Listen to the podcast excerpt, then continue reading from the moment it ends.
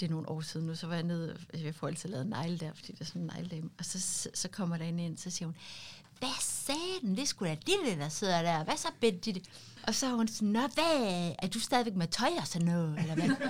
og så er jeg sådan, ja, ja, ja. Nå, men er du, er du stadigvæk glad for, eller hvad? Ja, ja, det, det, det gør mig meget godt. Nå, ja, det, jeg er også en pjætte med tøj, det er jeg.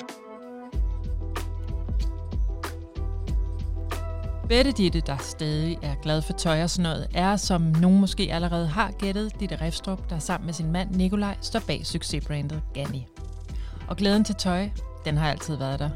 Lige siden hun som fodboldpige i Hirtals fik sit første job i en tøjforretning, til hun kom til København og blev trainee hos et af tidens mest hypede brands. Men hvad hun derudover rundet af, hvilke beslutninger og begivenheder har formet hende og hendes karriere, det skal vi høre om nu.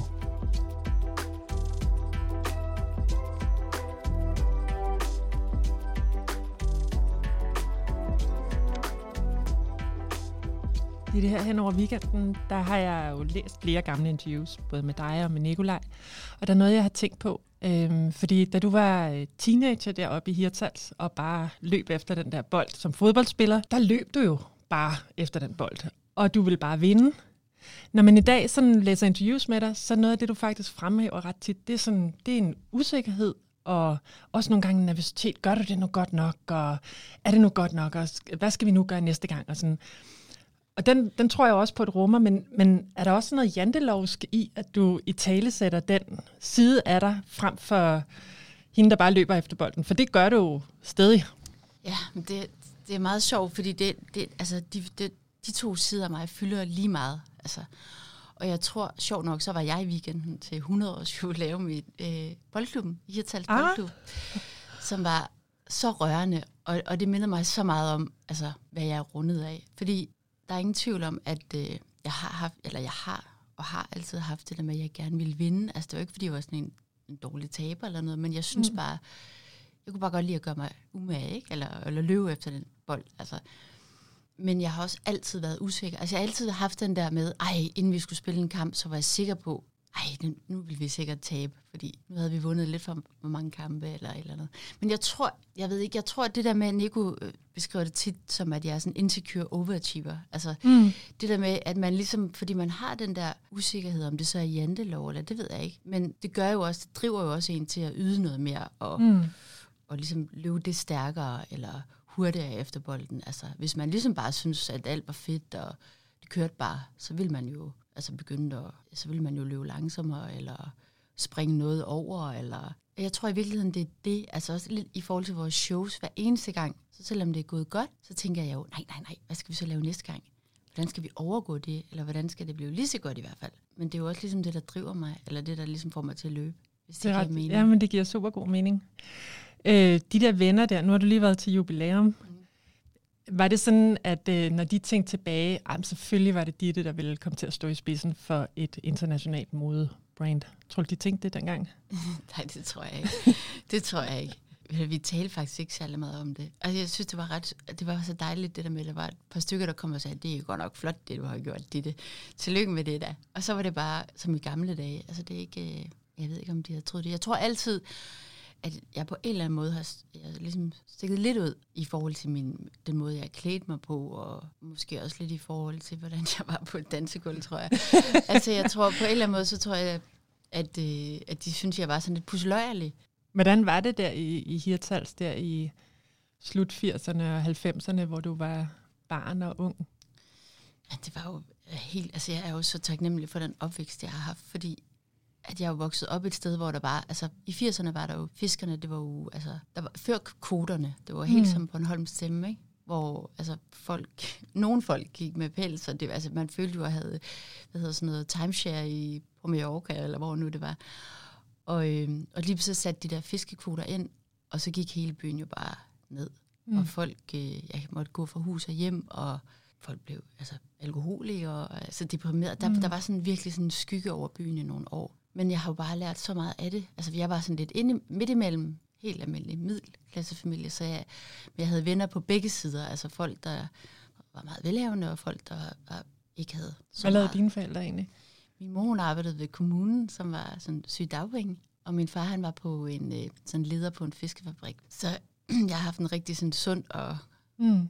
meget, meget, hvad skal man sige, fornuftig barndom. Men jeg tænker tit over det der med, at jeg, jeg, jeg har jo selv stået i fisken, jeg har jo selv startet med at arbejde, da jeg var 12, så jeg ved jo godt, jeg vidste i hvert fald meget, meget tidligt, hvad jeg ikke ville. Og det var at stå sådan en sommer dernede i et frysehus, ikke, med klokken 7 om morgenen til klokken 3, med kvinder, der har stået der i Mm. 25 år.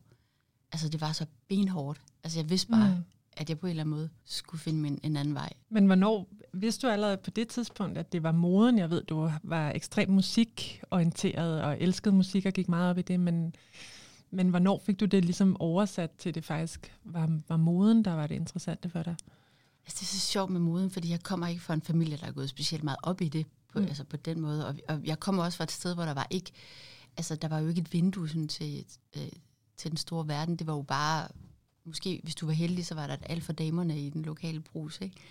Men ellers så havde jeg jo så MTV, som var meget inspirerende for Mm. mig. Men, men jeg har, det, undskyld, jeg lige til at springe lidt i det, men jeg har altid interesseret mig for det. Det har altid været et issue, hvad jeg skulle have på.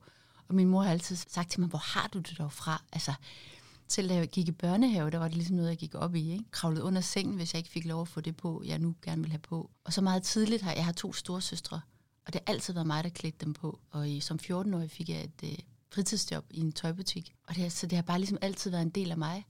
Men i mange år, så, så var det som om, jeg ville ikke rigtig anerkende det, fordi det var sådan lidt pinligt. Altså, det var bare mode, og jeg gik jo på gymnasiet, og alle andre havde bare sådan en fed plan med deres liv, og skulle på universitetet, og de var vildt dygtige, og sådan noget. Jeg anede ikke, hvad jeg skulle. Altså, Kan du huske, jeg har sådan, når jeg tænker tilbage, så er der sådan nogle looks, der bare er definerende for, hvor jeg bare tænkte, nu sidder den lige i øjet. Har du sådan nogle, du kan huske på dengang? altså, jeg kan i hvert fald huske, at jeg, øhm, da jeg købte min første palladium, altså, jeg havde sparet og spænket op til de der palladium, og så havde jeg cykelshorts på, og så sådan en kæmpe stor striktrøje med huller i. Var det så de helt lange, eller var det... Øh... Ja, det var de lange. Ja. ja. Det var så meget. Og jeg kan også huske, at jeg købte min første øh, Dr. Martens og Levi's. Og det var selvfølgelig også, fordi det var hårdt tjente penge, fordi jeg fik mm. Mm. det hjemmefra. Det var noget, jeg selv skulle spare op til. Så betød det noget særligt. Ja. Men på et eller andet tidspunkt, så rykker du til København. Hvad skulle du der? Jamen, det var jo helt i forlængelse af gymnasiet, altså færdig Mm. med gymnasiet, og alle de der venner, der havde de der vilde planer, synes jeg, ikke? Og jeg havde ingen planer, så jeg blev sådan lidt desperat. Jeg tænkte, hvad skal, jeg, ej, hvad skal det dog blive af mig? Hvad skal jeg gøre? Jeg blev nødt til at finde på et eller andet. Og så sagde min daværende chef, så sagde hun, "Jamen, du kan da bare ringe. Tag dig til, du må låne min telefon. Altså, man havde jo ikke mobiltelefon. Og chef hvorhen?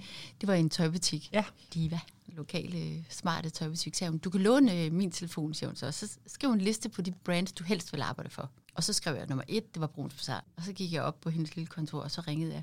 Og så, det var bare en anden tid. Altså, så på en eller anden måde, så fik jeg, jamen, jeg, det, jeg kunne da komme til samtale. Og så øh, kom jeg til samtale sådan en uge efter. Det var så hos Bjørn Brun, og han var sådan, jo, men det, det, det kunne de sagtens bruge sådan en pige fra Jylland, rigtig. Og tre uger efter, så var jeg, så boede jeg i København. Og var øh, ansat i butikken, eller var du Jeg, jeg, allerede var, der? jeg blev elev i butikken. Elev i butikken? Ja. Okay. Og det var jo, de var vildt gode til at sælge det. Det hed slet ikke elev, det hed trainee. Og man kunne alt muligt, fordi det var jo... Jeg skulle til Paris, og jeg skulle alt muligt. Og det kom jeg også. At det var et, for mig var det en fantastisk tid. Altså, det var to og et halvt år med, hvor jeg har fået nogle af mine bedste venner, og jeg fik lov til alt muligt. Altså, fordi der var det jo en mindre virksomhed, ikke? Så mm. man, jeg var i butikken, men jeg var også med på messer, og jeg boede et halvt år i Paris, øh, og arbejdede i butikken dernede. Og altså også virkelig et af de uh, brains, der bare kørte med klatten på det tidspunkt, ikke? Ja, det var så smart. ja, det kan jeg sagtens huske. Men så bliver du indkøber hos Ja. Peder Stoffer. Er det den direkte vej, Den direkte vej fra du var hos Bruns Bazaar? Ja. Som trainee? Ja. Så øh, blev jeg kontaktet af Peder, som havde Peder Stoffer dengang. Og så gik det bare, altså jeg tror, jeg var 20, eller jeg føler, hvad var jeg måske 21. Mm. Og det var også sådan noget med bare, ugen efter, så skulle vi til Paris, og ej, det var så eksotisk. Jeg synes, det var så vildt. Og så var jeg jo der i mange år, og jeg elskede det. Og det var så sjovt at få lov til at rejse rundt og købe de der ting, og drive den der butik. Og Men jeg tænker jo også i den her, det her med at være, være indkøber, du må også have udviklet noget særligt, et særligt talent for design. Mm, Jeg tror i hvert fald, at det, jeg har været i butik i så mange år, det har gjort, Ja. at jeg har fået sådan en forståelse for folk. Altså, for, altså har fået den kommercielle side, som man jo på en eller anden måde ikke kan læse sig til. Altså det der med at stå med mange forskellige slags kvinder jo inde i prøverummet og Mm. høre, hvad, hvad hvilke, vi har jo alle sammen issues, ikke? Og øhm, altså det der med at forstå, hvordan folk køber ind, og hvorfor man træffer nogle valg ind i et prøverum, og man ikke gør. Det, det har jeg lært så meget af. Altså det er i virkeligheden det, jeg har... Altså det er i virkeligheden det, jeg tror har været godt ved, ved Gani, i forhold til mm. Gani også, at vi har den der kommercielle side, og sådan en forståelse for, hvad de ægte mennesker mm. gerne vil have på. Fordi altså, vi havde så mange rigtig, rigtig smarte brands, som til tider var sådan fuldstændig umulige, hvis du ikke havde hvis du ikke var en størrelse 36, eller, mm. som jo var super frustrerende, når man øh, havde købt de her flotte kjoler hjem, og så var det bare lige lidt for tight, eller ja, man var lige lidt for korte, eller altså der var bare så mange ting tit, hvor jeg sådan tænkte, ah, hvorfor kan I ikke bare lige, du ved, tweake lidt, så vil ja. jeg altså sælge meget mere. så den der, som er jo også en tættere kundeforståelse, har du, tog du så med dig videre? Ja, og den har jeg stadigvæk, altså den ja. dag i dag. Altså den bruger jeg, tror jeg, det bruger jeg hver dag, altså det er helt klart. Hvordan? Går du ned i butikken og lytter efter? Eller? Nej, vi har jo et øh, fantastisk merchandise-hold, ja. altså, så vi så vi, vi ved jo, hvad der, hvad der sælger, hvad der fungerer, hvad der ikke fungerer, mm. og vi har super god kontakt med vores øh, wholesalers, mm. og taler om, altså, hvad kan kunderne lide, og hvad kan de ikke lide, og jeg tror, det, det er jo også meget ganjeagtigt, det der med, at vi er et hold. Altså, det ja. er ikke sådan, jeg tror i mange, eller det har jeg i hvert fald ladet mig fortælle, jeg ved det jo ikke, om det er rigtigt, men jeg har i hvert fald ladet mig fortælle, at tit er design og, og så det kommercielle hold, dem, nogen, der bekæmper hinanden lidt. Mm. Hvor hos os, der sidder vi sammen, og vi er meget tætte, og øh, der er sådan en respekt mellem de to afdelinger. Mm. Både for designet, men også meget for det kommercielle, fordi altså, hvis vi ikke sælger noget, så kan vi jo heller ikke lave det sjove, så det er sådan balance. Det går hånd i hånd. Ja. Jeg kommer også til at spørge dig lidt mere ind til det der med at skulle lede sådan et stort team senere. Men, øh, og jeg ved godt, at den her den har været fortalt mange gange, men kan du ikke lige... Jeg kunne så godt tænke mig lige at runde, hvordan Ganni starter, fordi det er jo et strikfirma, som der er Nikolaj. Og han er jo kommet ind i billedet. Ja. Din makker forever. Ja. Øh, er I, kommer ind i det her. Hvad er det for en drøm? I køber jer ind i det her strikfirma? Ja. Fortæl mig det lidt. Altså, det, jo, ja, men der er jeg jo øh, indkøber på det tidspunkt. Og, um, og jeg har ligesom hele tiden den her idé med, at jeg, jeg er sådan, ah, jeg synes, der mangler noget ud af København. Jeg synes, mm. det er så ærgerligt, at når jeg er ude at rejse, så er folk sådan, nå, ja, du er fra København. Nå, så er I sådan, enten så troede de, at vi var så meget jeg ved, androgyne, det er meget det svenske mm. look, ellers så, så var det meget sådan det der boheme, meget romantiske. Mm. Det kunne jeg ligesom overhovedet ikke genkende mig til i, eller, eller de piger, jeg, jeg synes var smarte på gaden og sådan noget. Så jeg havde hele tiden sådan sagt til Nico, at der mangler et eller andet. Altså jeg tror, jeg tror også godt, vi kan lave vores eget brand, som ligesom mm. repræsenterer noget andet. Og så øh, den daværende ejer, Frans Troelsen af Ganni, han, øh, han var sådan lidt limbo. Han vidste ikke helt, hvad han skulle med, med brandet, om han skulle, hvad der skulle ske med det, og han spurgte mig til råds, og spurgte, om det var noget, jeg kunne tænke mig at prøve, og mm. det kunne jeg jo godt, og sådan noget. Og så, ja, så gik det bare sådan lidt slag i slag, som man ja. siger. Så det var sådan meget organisk. Altså mm. det, det var ikke sådan, at vi tænker, det der Ganni, det, det skal vi bare ved, og, jeg, og jeg vil, altså ærligt, så i starten, så når jeg tænker tilbage, så kan jeg huske, at vi var sådan, nej, nej, nej, hvorfor gjorde vi det? Og vi ved ikke engang, hvad det betyder, kan Der er ikke nogen af os, der rigtigt. jeg tror, det er meget nemmere, hvis vi har startet vores eget, fordi, men øh, det er jo virkelig glad for i dag, fordi jeg er også glad for, at det ikke hedder dit driftrup, eller ja. ja, at det ligesom er noget udefinerbart. Det hedder bare noget. Svært at forestille sig, at det skulle hedde andet ja. i dag, ikke? ja. Men, øh, men så starter det der, de der er, kan I ansætte et team, eller er det mest bare dig, der øh, skal altså, kaste dig ud i? Øh, for det må alt andet lige være noget andet at skulle til at designe. Jamen, det er jo øh. noget helt, helt andet. Men altså heldigvis, så sad der en mega sød pige, ja, nu bliver jeg helt fordi, der sad en mega mm. sød pige, som er i praktik der, og som er vores designchef i dag. Åh, oh, hvor er det fint. Er det ikke sejt? Jo. Ja, det er Tine. Og ja, hun var i praktik, og så, øh, så var der en, en der, der arbejdede på deltid, og så var der en fuldtids. Det var, mm. det var det. Altså, så i virkeligheden, så tror jeg, at vi var, når man tæller det hele sammen, vi var fire mennesker. Og vi startede op i en, et hjørne af en lejlighed. Øh, og noget af det første, vi ansatte, det var en designchef, for vi skulle have en. Altså, jeg har jo ikke kompetencerne til at sidde og tegne store illustrator-tegninger mm. og sådan noget. Det var jo noget helt andet, jeg kunne. Mm. Så det gjorde vi meget hurtigt, og hun var hos os i mange år og lærte os op. Så hun lærte Tina og jeg op, og nu så er det bare vokset. Jeg har sådan et billede i hovedet af en gang nede fra Berlin, hvor at, det var dengang, der stadigvæk var rigtig modeuge i Berlin. Ja. Og der er Nikolaj stod og var sådan lidt, åh, I vidste ikke rigtig, hvor I skulle hen, og du var gravid. Og, og det var sådan, jeg ved, ikke, jeg ved ikke, hvorfor lige det billede der, men I, I var sådan, I var sådan en lille enklave, jer to, og også lidt, uh, hvad skal vi lige, og hvor uh, var det noget med en fest, og du vil også måske bare gerne hjem og sove, og, og sådan, nå, men det billede, det, det tænker jeg nogle ikke, gange. det var nok, fordi ja, jeg ja, jeg tror, du var meget højgravid. Ja, ja. ja.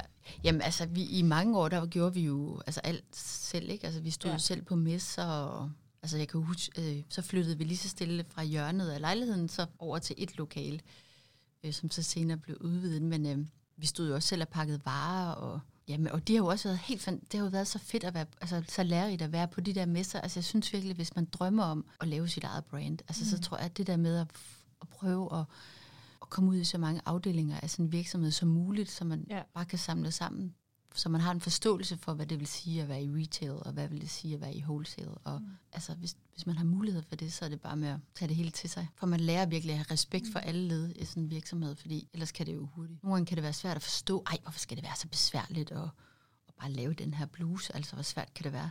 Mm. Men der er, bare, der er bare så meget arbejde bagudrettet, som man... Ja. Har det en proces med at gå ind i en kollektion, har det ændret sig meget her? Nu, nu har du kæmpe designteam, eller flere designteam på forskellige øh, produkter. Hvordan øh, har den her sådan opstart af en kollektion, hvordan har den ændret sig? Jeg synes egentlig ikke, den har ændret sig så meget. Nej. Det føles som om, at det sådan, det er stadigvæk det samme udgangspunkt.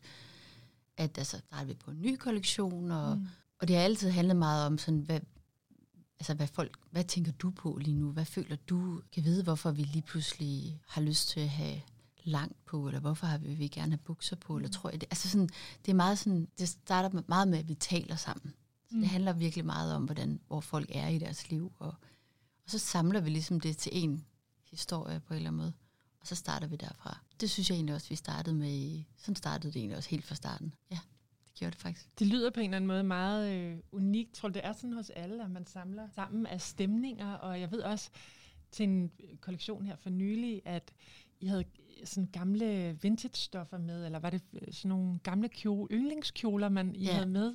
Jamen, jeg det tror, synes jeg var så fint. Jamen, jeg tror måske, ja, nu, har, nu er vi jo så heldige, at vi har fået en masse nye designer mm-hmm. på, og, som sådan internationale, og jeg, jeg føler lidt, at hver designhus har hver sin historie. Ikke? Ja. Der er forskellige måder, hvordan man arbejder på, og det her, det fungerer bare virkelig godt ja. for os. Jeg er nok meget sådan, så, som menneske, jeg tror, altså det hele handler meget om følelser. Mm. Hvad der føles rigtigt og sådan noget. Det tror jeg, jeg har lært, jeg har lært ret tidligt, det der med, hvis ting føles forkert, så skal man bare ikke gøre det. Også selvom det står i bladene, at det er moderne. Har du en god mavefornemmelse? Ja, det synes jeg. Den har jeg lært ja. at stole på. Ja, men altså, så igen, så kan jeg jo stadigvæk være super usikker. Så, men jo, sådan grundlæggende, så stoler jeg meget på den. Mm. Men øh, Ditte, hvornår er der sådan et skældsættende punkt, hvor du kan mærke, at i har virkelig fat i den lange ende her? Eller er det mere den der organiske, som du siger, du, du taler om før, at det var sådan, føles meget organisk? Jamen, det er så svært at sige, fordi lige, altså, vi, vi har helt sikkert haft nogle få oplevelser, hvor man tænker, nej, nej, nej, ej, ej hvor vildt, eller nu mm. stikker det helt af. Men så vender det jo hele tiden tilbage til den der, som vi talte om i starten. Ej, ej, ej, det kan heller ikke passe, eller nu er det for godt til at være sandt. Så hvad vil du fremhæve af nogle af de punkter? Jeg tror, jeg tror faktisk, da vi holdt vores første show på mm-hmm. tennisbanen, ja. altså der kunne jeg virkelig mærke, at altså, vi var jo så nervøse. Jeg, altså det, det, det var helt vildt. Jeg kan huske, jeg havde på en eller anden mærkelig måde, så var vi blevet, så øhm, var der nogle journalister, der fulgte os, og jeg havde sådan en mikrofon på, og mit hjerte, altså jeg tror bare, du, du, du, du, altså, det, altså jeg følte nærmest, det stod ud af blusen, og jeg, at de ikke kunne høre, hvad jeg sagde, for jeg var så nervøs, mm. ikke? og jeg tænkte bare, ej, det her, det er knald hvert fald. Og jeg tror, vi var jo også nogle underdogs. Altså, du ved, vi, vi er jo ikke fra København. Det er jo ikke sådan, det er jo ikke sådan folk... Jeg tror måske, folk havde lidt den der fornemmelse, ej, hvad er det for et hotel? Sådan et øh, halv lidt træstjernet hotel inde i byen, og au, au, au. Men, øh, men det var lige den der dag, der skete jo bare noget magisk. Altså solen skinnede, mm. og, og alt var bare føles, som om det gik op i en højere enhed. Og, og så havde vi i nogle sæsoner virkelig øh, arbejdede på at komme ind på i My Teresa, mm. som var sådan, dengang var det ligesom et af de rigtig smarte, mm. ikke? Og så øh, Justin, som var head of, øh, øh, indkøbschef på det mm. tidspunkt, og hans sådan berømte influencer-kæreste, Veronica Heilbruner, de, de kom til showet, og, øh, og så blev han interviewet tilfældigt af DR bagefter, og så spurgte de ham, hvad han synes om showet, og så sagde han, det var epic. Og det var jo, kan jeg huske, det, det var jo helt vildt for os. Altså, det var virkelig sådan en det husker jeg som noget helt, helt særligt, mm. og hvor jeg tænkte sådan, nej, hvis han siger det, så må vi have fat i noget der. Og så købte de ind, og så var det egentlig, ja, så kom mange af de store efterfølgende. Mm.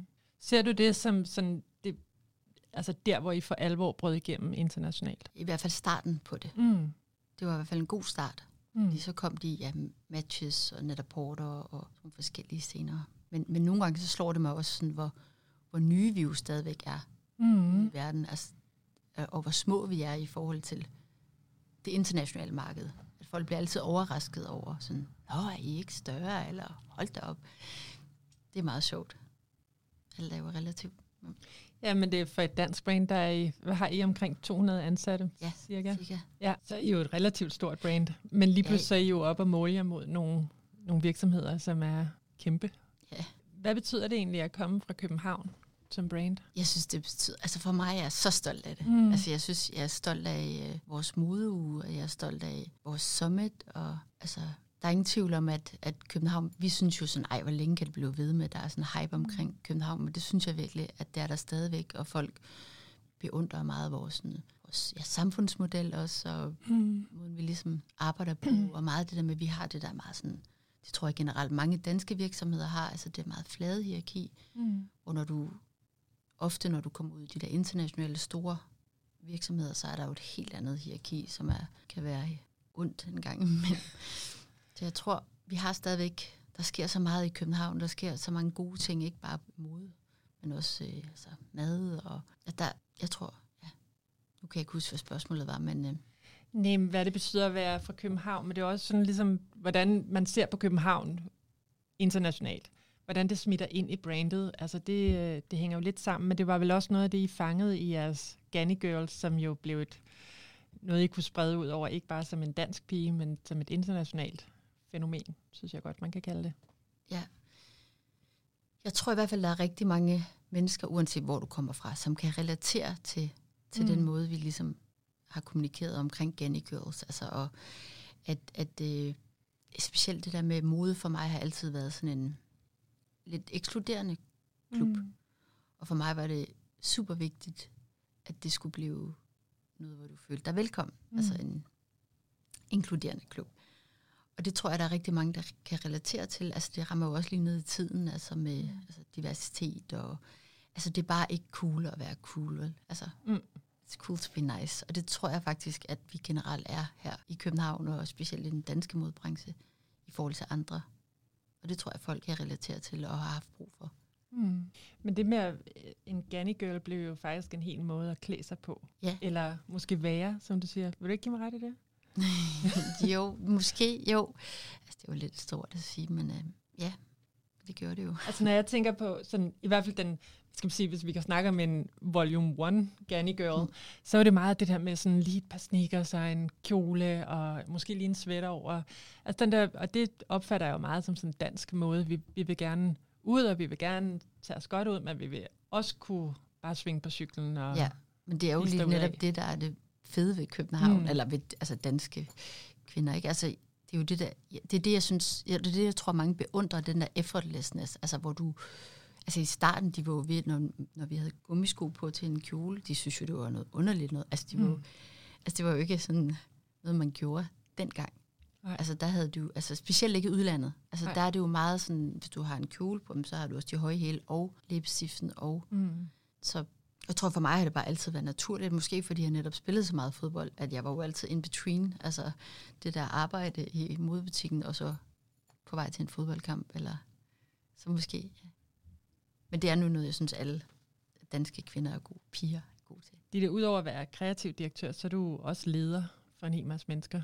Hvordan har du klædt dig på til den opgave, eller hvordan er du blevet klædt på til den opgave? Altså, det, altså jeg, jeg ser jo ikke mig selv som leder på den måde, fordi heldigvis så har vi jo en hel masse virkelig dygtige ledere. Mm.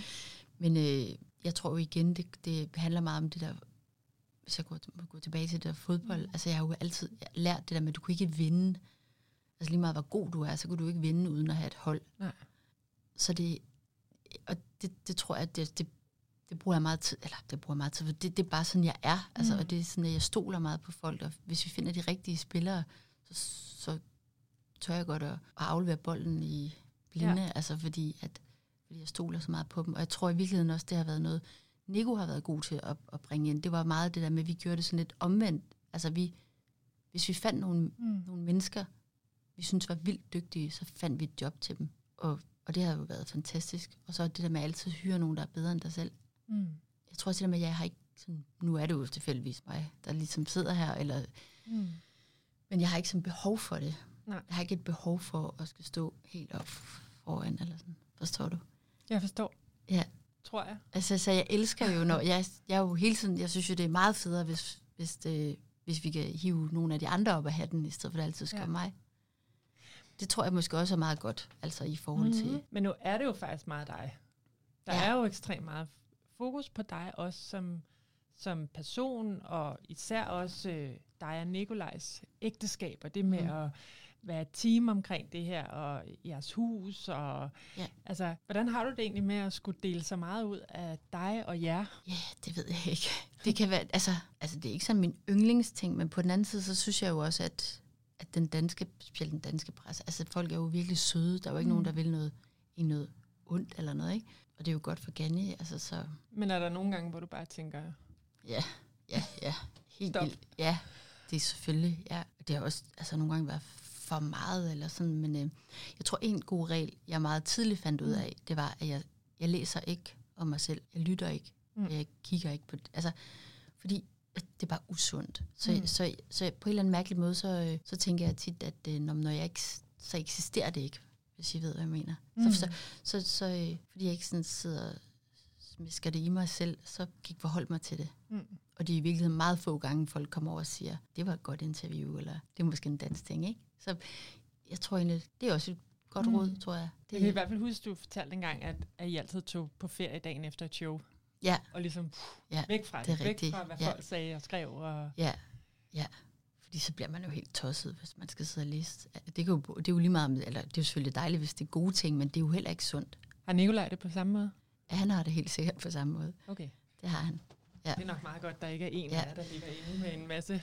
Nej, det er meget godt. Jeg tror, Ja. ja. ja, det ville vi ikke kunne finde ud af. Hvad vil du se som dine sådan, stærkeste kompetencer i dag? Det er, jeg tror, det er, at jeg, at jeg tror så meget på projektet, eller sådan, Mm. mm. at jeg er så entusiastisk omkring Ganni. Det tror jeg, sådan, det kan godt smitte nogle gange. Ikke? Jeg elsker Ganni og, og holdet, og, og jeg er jo på arbejde hver dag. Altså, Mm. det tror jeg måske, at det er i hvert fald godt for mine kollegaer at se, at jeg ligesom stadigvæk, jeg går lige så meget op i det, øh, Ja, da vi var og du er inde på hovedkvarteret, Ja, hovedkontoret. fem Og- mennesker, som når vi er 200, så det er ikke sådan, jeg bare begynder at dankdere den og gå til facials, eller hvad folk laver. Jeg ved det ikke. ja, det gør jeg også, men, men at det er bare for at sige, altså sådan, at Ja. jeg, jeg, tror, jeg tror, det er vigtigt at se, at, at vi stadigvæk øh, har fingrene i, fingrene i jorden lige så meget, som da vi startede. Mm. Og, og hvordan ser din hverdag ud derinde? Cykler dig og Nikolaj på arbejde sammen, og så tager I hjem sammen? Det gør vi ikke. Det, havde været, det gjorde vi i gamle dage, men øh, før børn, men det gør vi ikke. Vi, jeg, jeg cykler ind på arbejdet, efter jeg har afleveret Mm. Øh, vi har tre børn, så efter jeg har afleveret den lille, så, så cykler jeg ind, og så, altså hver dag er jo forskellig, forskellig. Men i dag, når jeg er færdig med det her, så skal jeg ind og lægge farver på en kollektion og print sammen med mine kollegaer. Så vil jeg måske kunne have et interview, eller nej, i dag skal jeg faktisk øh, til møde med festivaludvalget, fordi vi har et fest på lørdag. Og så er der lige nu her inden sommerferien, vil der være en hel masse show, Mm.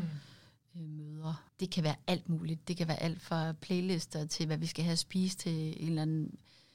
Da vi havde sommet sidste uge, altså hvad der serveres, og Mm. Jamen, det er så mange ting. Der er ikke nogen, men jeg griner hver eneste dag. Altså vi griner er hver vigtigt. eneste dag, og vi har det så sjovt. Og det er faktisk, altså det, det er helt sikkert det hold, der gør, at jeg bliver ved og synes, at det er så sjovt. Jeg ved ikke, hvad jeg skulle gøre uden.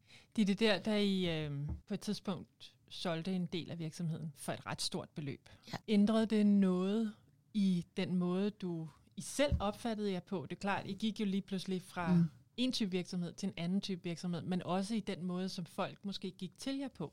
Nu har vi også snakket om det der med at være dansk, og Ja. både noget jantelov, men vi er også samtidig meget flad struktur, og vi kører bare ja. Demokrati og sådan. Altså, jeg er sikker på, at hvis jeg var dykket ned i, hvad folk synes om det, og mm. ikke, altså, så var jeg jo sikkert blevet helt ødelagt af, ikke? Fordi det er jo klart, altså der er en masse, der, når du nu nævner janteloven selv, så ved jeg jo godt, at der var mange, der synes, det var helt sindssygt og sådan noget. Men jeg tror, for mig ændrede det ingenting. Fordi Nej. dem, der købte sig ind, de har sikkert rørt min afdeling endnu. Mm. Og det er jo selvfølgelig, fordi det så er gået fint. Jeg er ikke sikker på, hvad de ville gøre, hvis det var, at det var lige pludselig var begyndt at gå nedad. Mm. Øh, så kunne det godt være, at de ville lave nogle drastiske ændringer. Men indtil videre har de ikke rørt ved noget. Men det, jeg synes var sådan ret fedt, det var, at på det tidspunkt, der skulle vi jo ligesom ud over stepperne, altså sådan internationalt. Mm. Og jeg tror, vi var sådan ekstremt naive omkring, hvordan man gjorde det. Mm. Altså sådan lidt, jamen, vi, vi sender bare lige et par, par gode piger fra København til New York. Mm. Så kan de åbne det kontor derovre. Det er, det er mega fedt. Det kører. Altså, det kan man ikke. Men, og det tror jeg, det var, det var faktisk noget af det første, de sagde sådan til, til os. Hvis I vil ind i USA, så skal I gøre det ordentligt, og I skal mm. ansætte nogle folk, der kender markedet. I bliver nødt til at ligesom... Øh, at det er en stor investering. Altså, I skal mm. starte med 10 mand, og I skal have et rigtigt kontor, og I skal lave en hel plan omkring retail. Og, altså, så de har, på den måde har de jo virkelig fået hjulpet os. De har jo haft så meget knowledge, altså de har jo, har jo masser af brands, og ved, hvordan man åbner en butik mm. i Paris versus en i London, og det vil vi jo overhovedet ikke have en flyvende hat forstand på. For jer har det måske mest betydet, at I faktisk kunne komme ud over stepperne med alle de idéer, der var på en rigtig måde. Ja, det synes jeg. Ja. Men jeg er heller ikke sikker på, ja. at du har ret i, at folk har siddet der synes, at det var forkert eller et eller andet. Altså, jeg tænker, at folk kan jo også øh, blive benovet. Altså, der er jo mange typer af, af følelser, folk kan have omkring det, ikke? Ja. Eller sådan, at Ja, klart. uh, ja. Nu er I på et helt andet plan. Men det er ikke noget, du har mærket så meget til? Nej, nej, det synes jeg ikke. Heller ikke internt i virksomheden? Mm, jeg tror, folk har været, vi har, altså, vi har jo alle sammen været nervøse for det. Altså, jeg var jo mm. også virkelig bange for, hvad der skulle ske. Altså, mm. nu kommer de der, og hvad, hvad, hvad vil de så? Og kommer de bare til at fyre halvdelen, og så putte deres egne ind? Og sådan. Mm. Men det, det har de ligesom ikke gjort endnu. Det er jo klart, at der er jo nogle gange nogle ting, ikke? Altså, for eksempel, når vi skal holde firmafest, så vil jeg ønske, eller give men øh, så vil jeg, vil jeg gerne have nogle flere penge til det, og der er de, må, de er nok lidt mere firkantede der. Altså, de kan ikke forstå, at vi vil. Altså, de synes, det er lidt tosset. Og holde en Nogle gange, ja, eller de synes jo også, at vi, de synes jo også, at vi var skøre, det vi ville have, at folk kunne købe ind i, øhm, altså købe aktier. Det synes de var fuldstændig åndssvagt. Jeg altså folk, hørt om når du siger folk, så er det dem, vores, der arbejder øh, der? Ja, ja personale, da, ja. vi, da vi solgte. Ja. ja. At de kunne få lov, i stedet for bare at tage pengene selv. Det synes de var mærkeligt. Men det har jo været fantastisk, for det, det gør jo, at folk ligesom er endnu mere engagerede. Det gør jo, at folk føler sig som en større del af familien. Og det vidste jeg faktisk ikke, at de havde kunnet det. Nej, sejt. Men det er jo også med til, altså når man, når man besøger, det er jo sådan meget et hus og en vision, og det mærker man meget tydeligt, det du sagde også, det der med, at det giver god mening, det du sagde i hvert fald, det med, ja. at teamsene arbejder sammen, og I har en kantineordning, som også nærmest er blevet en del af jeres ja identitet, ikke? Ja. Jeg faldt over på et tidspunkt også, at, at Nikolaj ligesom siger, at du har sådan en uendelig kreativ ressource. Har du det også sådan selv? det er mærkeligt, det tænker jeg ikke over, men, øh, men øh, jeg er måske meget god at få idéer, det tror jeg nok. Mm. Men jeg tænker ikke på mig selv som sådan super kreativ. Men, men jeg har nok sådan et eller andet, altså jeg, jeg elsker bare det, jeg laver, og det, så føler jeg bare, jeg, Ja, det giver det er jo sådan, ja, jeg tror faktisk, ja, jeg synes jo egentlig, når man sådan tænker på den måde, jeg gør, så er det jo ikke sådan noget, jeg, jeg sætter mig jo ikke ned og tænker, nu skal jeg tænke kreativt. Det er jo bare sådan noget, der kommer løbende. Ja. Altså sådan, det kan være på en cykeltur herud, eller på, ja. hvor det var børnenes skole, så ser jeg et eller andet, eller fornemmer et eller andet, eller ja. et eller andet. Det, det kan være så mange ting. Så det er sådan ongoing hele tiden. Men så du, altså nu, jeg har også tre børn, og de er nogenlunde samme mm. alder. Jeg tror, vi har fået dem på nogenlunde samme tid synes du ikke nogle gange også, det har været sindssygt hårdt, det der med at skulle øh, både øh, have så, være så ambitiøs omkring sit arbejde, og så samtidig også drive en, en familie? Jo, sindssygt hårdt. Altså helt vildt. Altså jeg tænker også tit på, altså, jamen, altså jamen, det har været altså, mega hårdt. Der var faktisk en, der sagde til mig for et tid siden, som sagde, jamen har I ikke også bare været heldige, sagde hun, ikke? Mm. Og så var jeg sådan lidt, jo, vi har sikkert også været heldige, der er alt, nok altid noget held med i det, men øh, vi, har godt, vi har også arbejdet hårdt, ikke? Og det ja. der med at få tre børn uden barsel, og mm. altså skulle prøve at jonglere med at være til en eller anden modfest, og du ved, du har ikke lige fået malket ud hjemmefra, ikke? og ej, det er da ikke øh, sådan, at du så bare ligger der i sengen og tænker, at ah, det er en dejlig dag i dag. Altså, så er man jo helt færdig, og man er ked af det, fordi man føler sig utilstrækkelig. Altså, mm både i forhold til det at være mor, men også det til at være, hvad hedder det, business Business ja, ja, ja, det kan eller hvad det hedder. Eller, det. eller, ej, det var virkelig et dårligt ord. Nej, men jeg forstår. Nej, men at drive virksomheden og være noget på Ja. arbejde, Ja. ja. det tror jeg, mange kan relatere til. Har du nogensinde tænkt, at det har kostet for meget, den her virksomheds... Øh, vil engang sige drøm, fordi den, det er jo en, der er i gang. Ja, øh, i ja helt klart, ungerne. det har jeg. Mm. Helt sikkert. Og, og jeg tror, at specielt her de senere, seneste år, der har jeg nogle gange tænkt sådan, ej okay, hvad var det, du havde gang i det? Altså, hvad Mm. var det, du havde gang i, når du, altså vores øh, nummer tre øh, fødte jo, altså jeg gik hjem fra arbejde fredag kl. 4, 5, og jeg fødte kl. 23, og gik på arbejde igen. Altså, det var jo helt kukuk, altså. Og på en eller anden måde, så har jeg tit tænkt, altså, hvem var det, hvad var det, du ville bevise? Hvem, hvem, hvem var Mm. det, du ville have klap på hovedet? Eller, altså, de kunne godt undvære dig i, I en uge. Jamen, det var jo helt åndssvagt, ikke? Og, og det er jo helt klart, det, det kan jeg jo godt se tilbage, og når jeg ser sådan nogle barselsgrupper, så tænker jeg, ej, tænk, det, det, det var nok lidt dumt. Det tænker du har jeg gjort tit. det anderledes, hvis du skulle gøre det nu. Ej, jeg ville i hvert fald nok lige have taget lidt barsel. Mm. Bare lige sådan lidt. Og så tror jeg, nej, det ville jeg, altså på, der, der var også mange gode ting ved det, fordi Mm. at, øh, de var jo bare med. Altså, de har været med altid fra, fra Havde du så din datter med der mandag morgen? Da du så Ja, det havde Så jeg jo, for jeg skulle amme. Ja. Og vi skulle være, altså, ja, ja, så jeg har jo aldrig givet hende sådan, jeg har jo aldrig bare øh, givet hende til et eller andet barnpip. Det er ikke på den måde. Jeg tror bare, det er, ja. Og det er klart, jeg går glip af nogle ting nogle gange, som, som jeg, jeg selvfølgelig er ked af med. Mm. Men på den anden side, så tror jeg også, det er jo også godt for dem at se, at øh, de har nogle forældre, der går op i, hvad vi laver. Mm. Og det er sådan en balance. Du vinder noget, du taber noget. Mm. Jeres ældste datter øh, var med, kan jeg huske, på et fotoshoot på en udstilling slash præsentation slash Ja. event, I holdt under Ja. modeugen for et par år siden. Prøver I sådan at drive, inddrive den lidt i, øh, Nej, nej, i virksomhed? nej, nej, nej. Eller, Slet eller? ikke. Nej, det er nej, nej, absolut nej, nej. modsat. Det er absolut modsat. Altså, Mm. det var faktisk, øh, ja, det var Frederik Bjergård, der fik overtalt mig til det. Det var heldigvis ikke så. Det var, ja, under, var det ikke under corona? det var det. jo. Hvor vi havde sådan nogle, hvor vi havde et fotoshoot på kontoret. Men øh, nej, det gør jeg faktisk ikke. Fordi selvom jeg elsker det, jeg laver, og selvom jeg ikke vil bytte, så er det alligevel også bare en hård branche. Altså nogle gange Mm. tænker jeg jo, det er i hvert fald ikke sådan, jeg drømmer om, at mine børn skal gøre det, vi har gjort. eller overtage, Nej, I? nej, Nej, det, nej, det ville også være usundt, hvis de gik og troede det, tror jeg. Så det er nogle helt andre interesser. Hvis, hvis de får en interesse for moden, så er det Ja, så kommer det... ikke noget, der er... Nej, det er ikke noget, der er blevet påduttet dem i hvert fald. Jamen, jeg ved det ikke, og det er jo også mærkeligt, fordi jeg elsker jo det, jeg laver, men på en eller anden måde, så synes jeg også, det, kan, det er jo også en hård branche på mm. Nogle måder, ikke? Det er sådan love-hate, tror Jeg jeg. forestiller dig at lave noget andet. Nej, jo. Nej. skulle jeg være et eller andet med musik. Jeg vil være DJ. Mm. Det kan du måske nå endnu, tænker jeg. Nej. nej. Men øh, nej, det kunne jeg virkelig ikke. Altså, jeg tror bare, det er det, jeg kan. Altså, det er det. Mm. jeg er. Altså, jeg ved ikke, hvad jeg ellers skulle lave. Nej. Men I bliver jo også ved med ligesom at sætte nogle nye udfordringer op, der skal løses på en eller anden måde, øhm, uden at jeg vil gå helt ned i jeres temmelig omfattende bæredygtighedsstrategi. Så har I jo sat en strategi med 44 mål, der skal være i mål inden 23, og så er der, kommer der sikkert en hel masse nye på på det Ja. tidspunkt. Er det noget, det med at, at vil være, nu laver jeg et citationstegn, men verdens øh, mest bæredygtige modvirksomhed, er det, øh, hvordan- påvirker det ja, din designproces og afdeling? Ja, altså det er jo en virkelig en, en lang historie. Nu skal jeg nok gøre det kort. Men altså det, det starter jo i virkeligheden med, altså da jeg møder Nico for 18 år siden, Mm.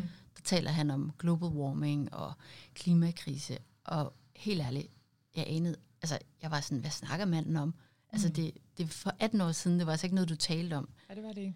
Altså, jo, eller det var i hvert fald ikke rigtig noget, det var ligesom mm. øh, måske en elite, der ligesom, det var noget, altså, men, men det var ikke noget, der sådan var på, når du, når du holdt en Ja, middag. man købte måske økologisk mælk og Ja, æg, ikke? og en agurk, ikke? Men, men det var ligesom også det, hvor, Ja. hvor, jeg, hvor jeg var meget mere, altså, hvor, hvor næste fest, eller, altså, ja, Mm.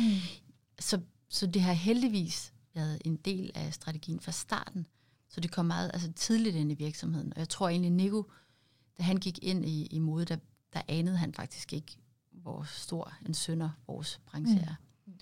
Men så allerede i 2013, der ansatte vi jo vores første, vi kaldte det CSR-medarbejder mm. dengang. Øh, og så er det ligesom bare vokset stødt siden, og jeg vil sige, at det er en lang rejse, og det handler jo ikke Mm. kun om økologisk bomuld. Eller, og altså det er faktisk først her de seneste år, hvor vi, eller seneste sæsoner vil jeg sige, hvor vi i design, hvor det er blevet noget, vi gerne, hvad skal man sige, hvor det er blevet Altså i starten var det ikke sjovt, fordi det var, det var så limiteret, altså det var så Mm. mm. limiteret, det var, der var så mange ting, du ikke kunne.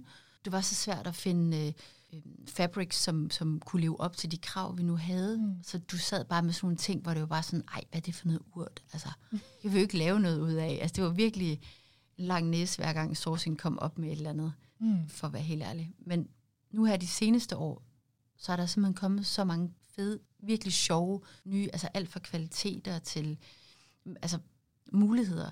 Mm. Og vi, så nu er det ligesom blevet det sjove at lave, ikke? Og alle vores de der upcycled kollektioner, mm. det er jo sådan noget, som man gerne vil lave. Altså det er jo de, de helt tunge designere, der sidder på den opgave nu, mm. hvor, hvor i før var det måske lidt mere sådan, ej, hvem skal vi sætte til at lave det, det her? Uh.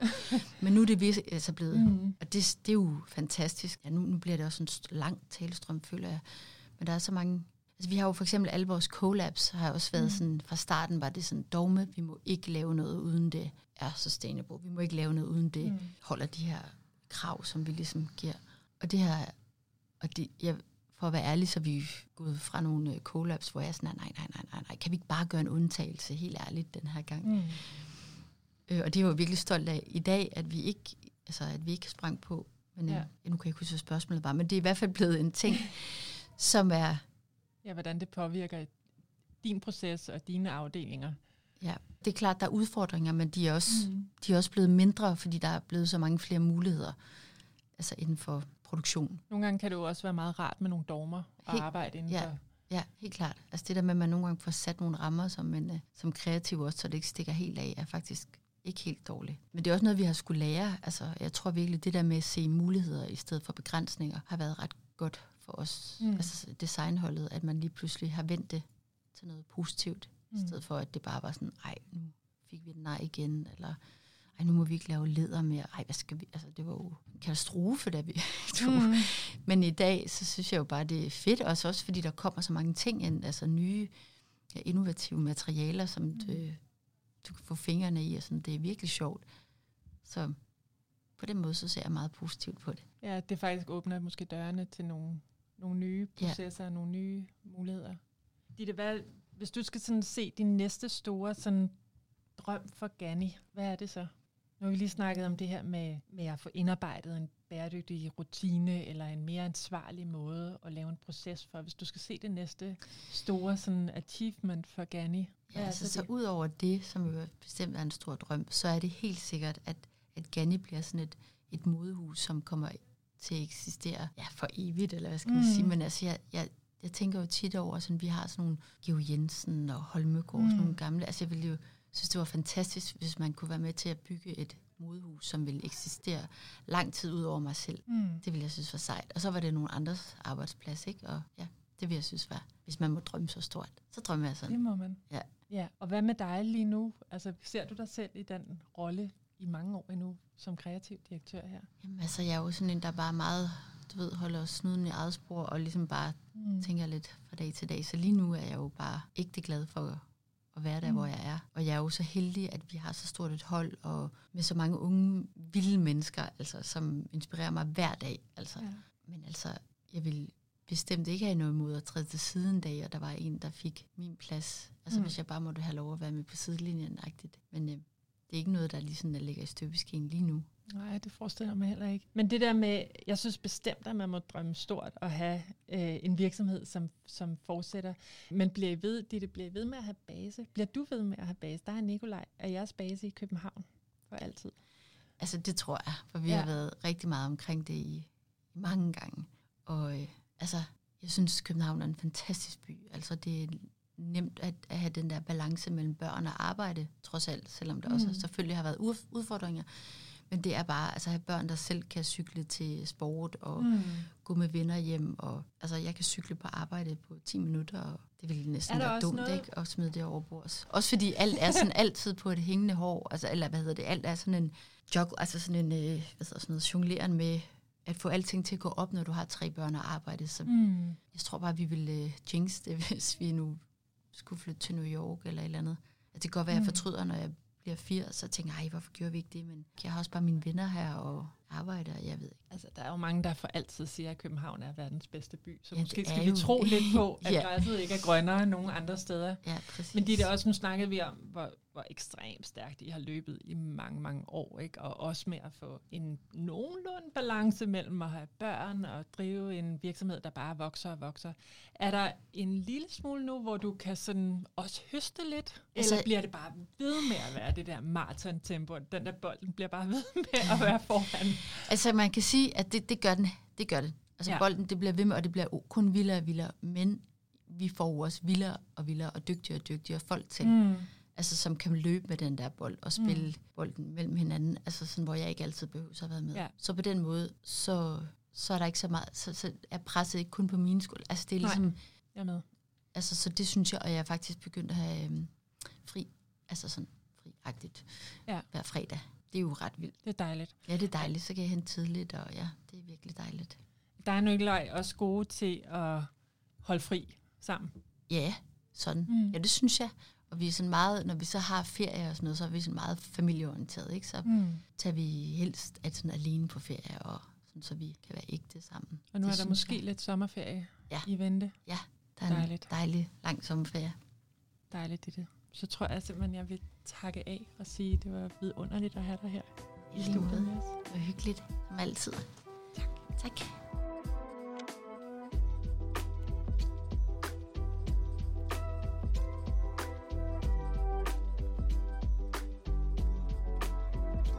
Lyttede til et særafsnit af Fashion Forum på Lyd. Programmet var klippet og redigeret af journalist Amalie Tejls Ybel, og mit navn er Carla Ågaard Strobe. Jeg er chefredaktør på Fashion Forum og din vært her på programmet. Husk, at du kan følge med i modebranchens nyheder både på fashionforum.dk og med vores kortere podcast Fashion Forum på Lyd, der lander hver anden fredag på Apples podcast-app og Spotify.